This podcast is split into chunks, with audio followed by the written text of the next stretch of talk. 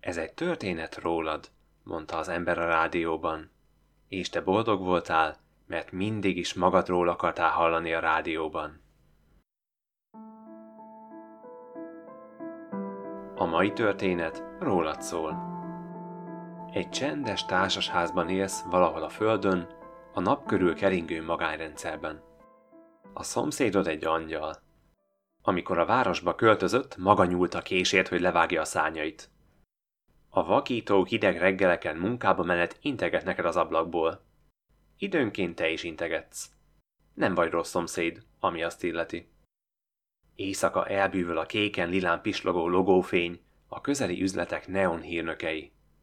Ha kedvet tartja, kiülsz a teraszra, és nézed a parkolót, ahogy átszedik a fények. De csak néha.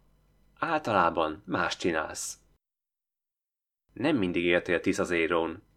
Valahol máshol laktál, ahol több volt a szín és az illat. Ahol emlékeztél az avas kenyér ízére. Egy irodában közleményeket írtál, amiket talán olvasott valaki, talán nem. Nagyon ügyeltél a helyesírásra. Kedves kollégák, írtad, végre egy ok, hogy ne vessünk véget nyomorúságos életünknek. Aztán ezt kidobtad, és írtál valami mást. Határidőre, nyomtalanul. Volt egy barátod, aztán párod, aztán jegyesed. Ugyanaz a személy. Időnként ő rendelt estére a kétségpékségtől, időnként te. Éjszakai bagettek, móló muffinok, házias ízek. Aztán egyik este az irodádból kilépve ott álltál a leharcolt dízelkocsit előtt, és megjelent az égen valami. Egy elképesztő nagy bolygó a naptalan űrben. Egy láthatatlan titán, tere sűrű fekete erdőkkel, éles hegyekkel, örvénylő óceánokkal.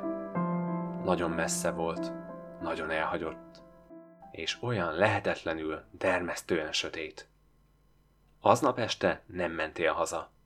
Erősen a kormányba kapaszkodtál, és meg sem álltál a messzi Tiszazéró határáig. Azóta is kísért, milyen könnyű volt elsétálni az életettől, hogy milyen kevés volt a következmény. Egy szót sem hallottál se a munkádról, se a jegyesedről, sosem kerestek, ami utólag elég hihetetlen, szóval lehet, hogy Tiszazéró csak nehéz megtalálni. A teljes szabadság, a következmények hiánya, halára rémít. Hamar új munkát szereztél. Heti néhány nap kikocsikázol az ananászbánya mellé, és ott a két ismerős ifa teherautó. Faládákat cipelsz egyikről a másikra, míg egy öltönyös úr csendben figyel. Mindig másik úr. Néha a ládák ketyegnek, de jobbára nem.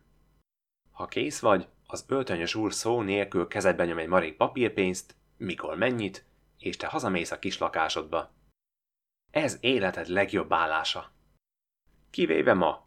Ma másképp alakultak a dolgok. Ládákat mozgattál. Az öltönyös idegen szokás szerint figyelt. Aztán példátlan módon megcsörrent a telefonja. Félrevonult a buckák mögé. Igen, uram, mondta. És nem, uram, és itt nincs bekapcsolva, uram. Szóval nem volt valami izgi. Te csak cipelted a ládákat. Ennyi a dolgod. De pont akkor jött valami szörnyű késztetés. Csak azért, mert ebben a városban rabulejt, hogy mi mindent megtehetsz, fogtad az egyik ládát, és a csomagtartódba zártad. Mire az úr visszajött, kész voltál. Átadta a fizetségedet, eddig a második legtöbb pénzt, és te hazamentél, csomagtartódban a ládával. Felvitted a lakásodba, letetted a konyha csempére. Nem ketyegett. Csendben maradt. Minden csendben maradt, kivéve te, a szapora szívveréseddel. Vacsorát főztél magadnak, mint mindig. A szemed sarkában lágyan villogtak a logófények, mint egy titkos üzenet, amiről épp csak lemaradtál. Annyi mindenről lemaradsz. Arra gondoltál, vajon mikor veszik észre a láda hiányát. Arra nem gondoltál, hogy kik azok az ők. Ez is egy olyan dolog lehet, ami csak azért létezik, hogy te ne ismerd. Ezzel elértünk ide és most. Ahogy hallgatod a rádiót, a bemondó rólad beszél. Aztán mást is hallasz. Egy zsigeri üvöltést a távolban az ananászbánya felől. Egy kérdéssel kevesebb. A láda, nos, ott van a konyha csempén. Ennyit tud. Langyosabb, mint a levegő. Szúrós, földes szaga van, mint a friss fahéjnak. Ahogy a fület hozzáteszed, halkan búg valami jellegtelen dallamot. Elég könnyű lenne kinyitni. Csak a szegeket kéne kihúznod a szélén. De nem nyitott ki. Édességre vágysz. Elvezetsz a város szélére, a koppány-tokány kifőzdébe, egy szelet pitére. Odafelé lehajtod az ablakot. A szél forró, mint mindig, méz és sár illatú. Az éjszaka a kedvenc napszakod. A nappalok csak kusza inger sorozatok, amik már nem állnak össze értelmes egészé. Az élet homályos lett, következmények nélküli. Vezetés közben kicsit lekapcsolod a lámpákat. Újra érzed fölötted, már nem is olyan messze, az óriási bolygót, amit nem ér a napfénye. Egy láthatatlan titán, tele sűrű fekete erdőkkel, cikcak hegyekkel és mély, örvénylő óceánokkal. Visszakapcsolod a fényszórókat, és megint csak az utat látod, csak az aszfaltot. A koppány tokány épülete ragyogó zöld, egy szelet ment a fény a langyos sötétségben. Lepalkolsz a bejárat mellett. Egy bácsi a betonon fekve felét fordul, opálos szemekkel. Azt nyöszölgi újra és újra, hogy áruló. De nálad nincs apró, így átléped, és bemész a kifőzdébe. Egy szelet megyes mangalicás pitét rendelsz. A pincérnő ütemesen bólogat valami zenére, amit csak ő hallhat. A rádió nyugtató hangon szól hozzád az álmennyezet recsegős hangszóróiból. Rólad mesél.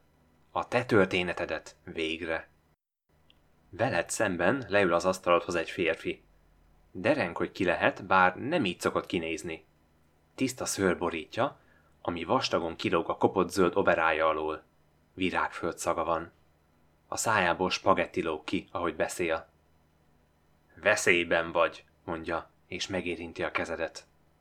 Nem húzod félre a kezed, mert tudod, hogy mindennek semmilyen következménye nem lesz. Jönnek, mondja.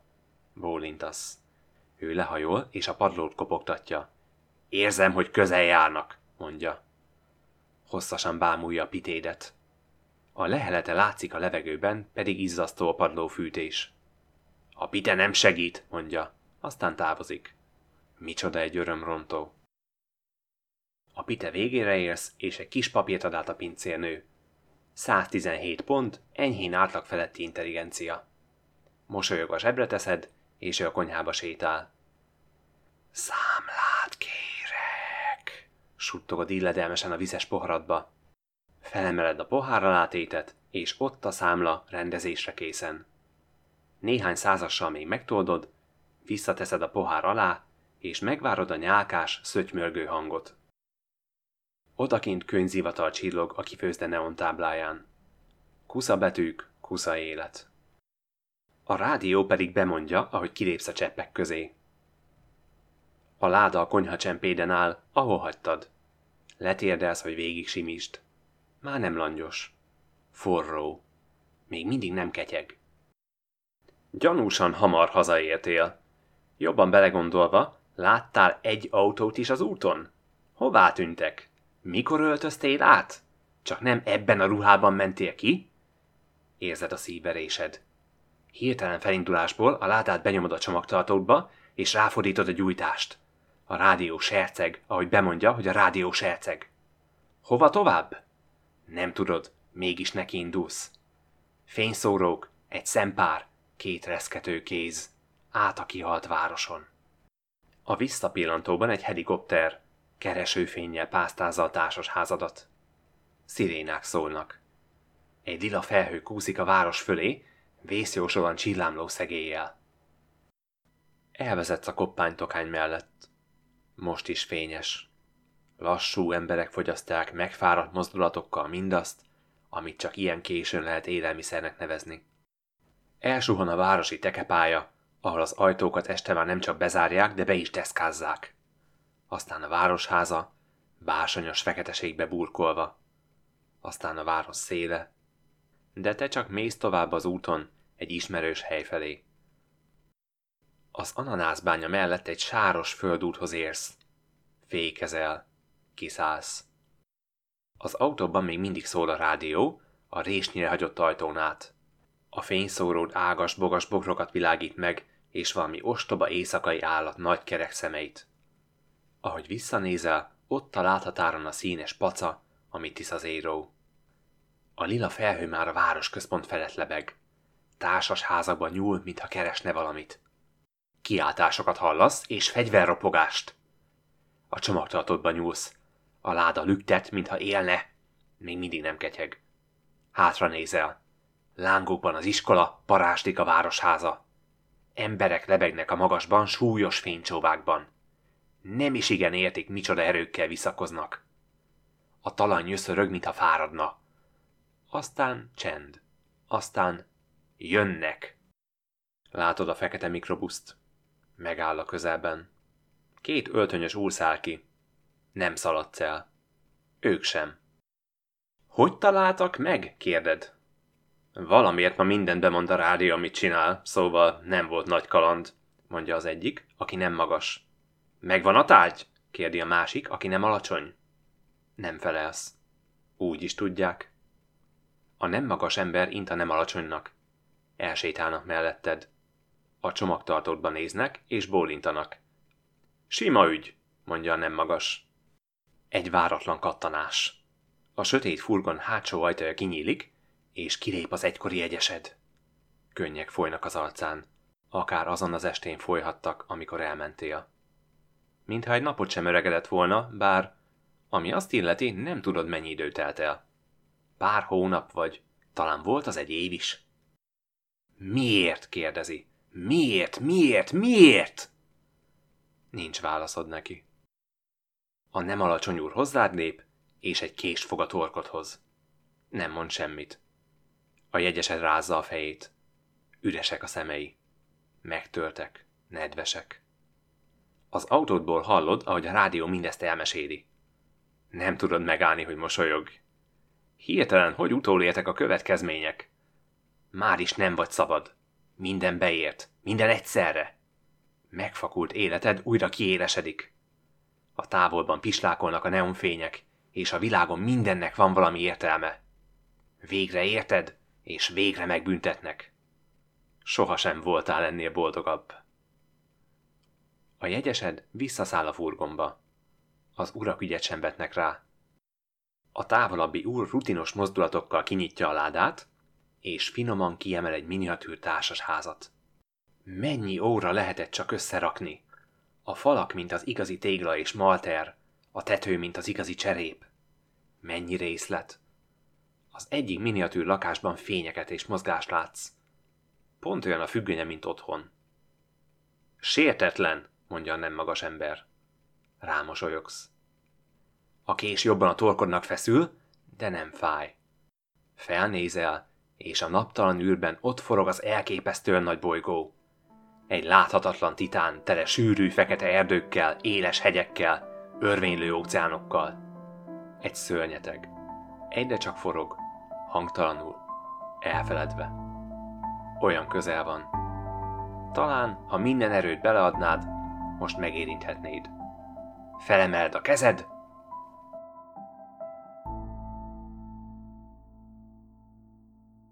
Ez volt a te történeted. A rádió most tovább lép más dolgokra. Hírek, közlekedés, bátor vélemények és bátor vélemények helyesbítései. De volt egy nap, amikor csak egy történetet mesélt. Egy történetet rólad. És te boldog voltál, mert mindig is magadról akartál hallani a rádióban.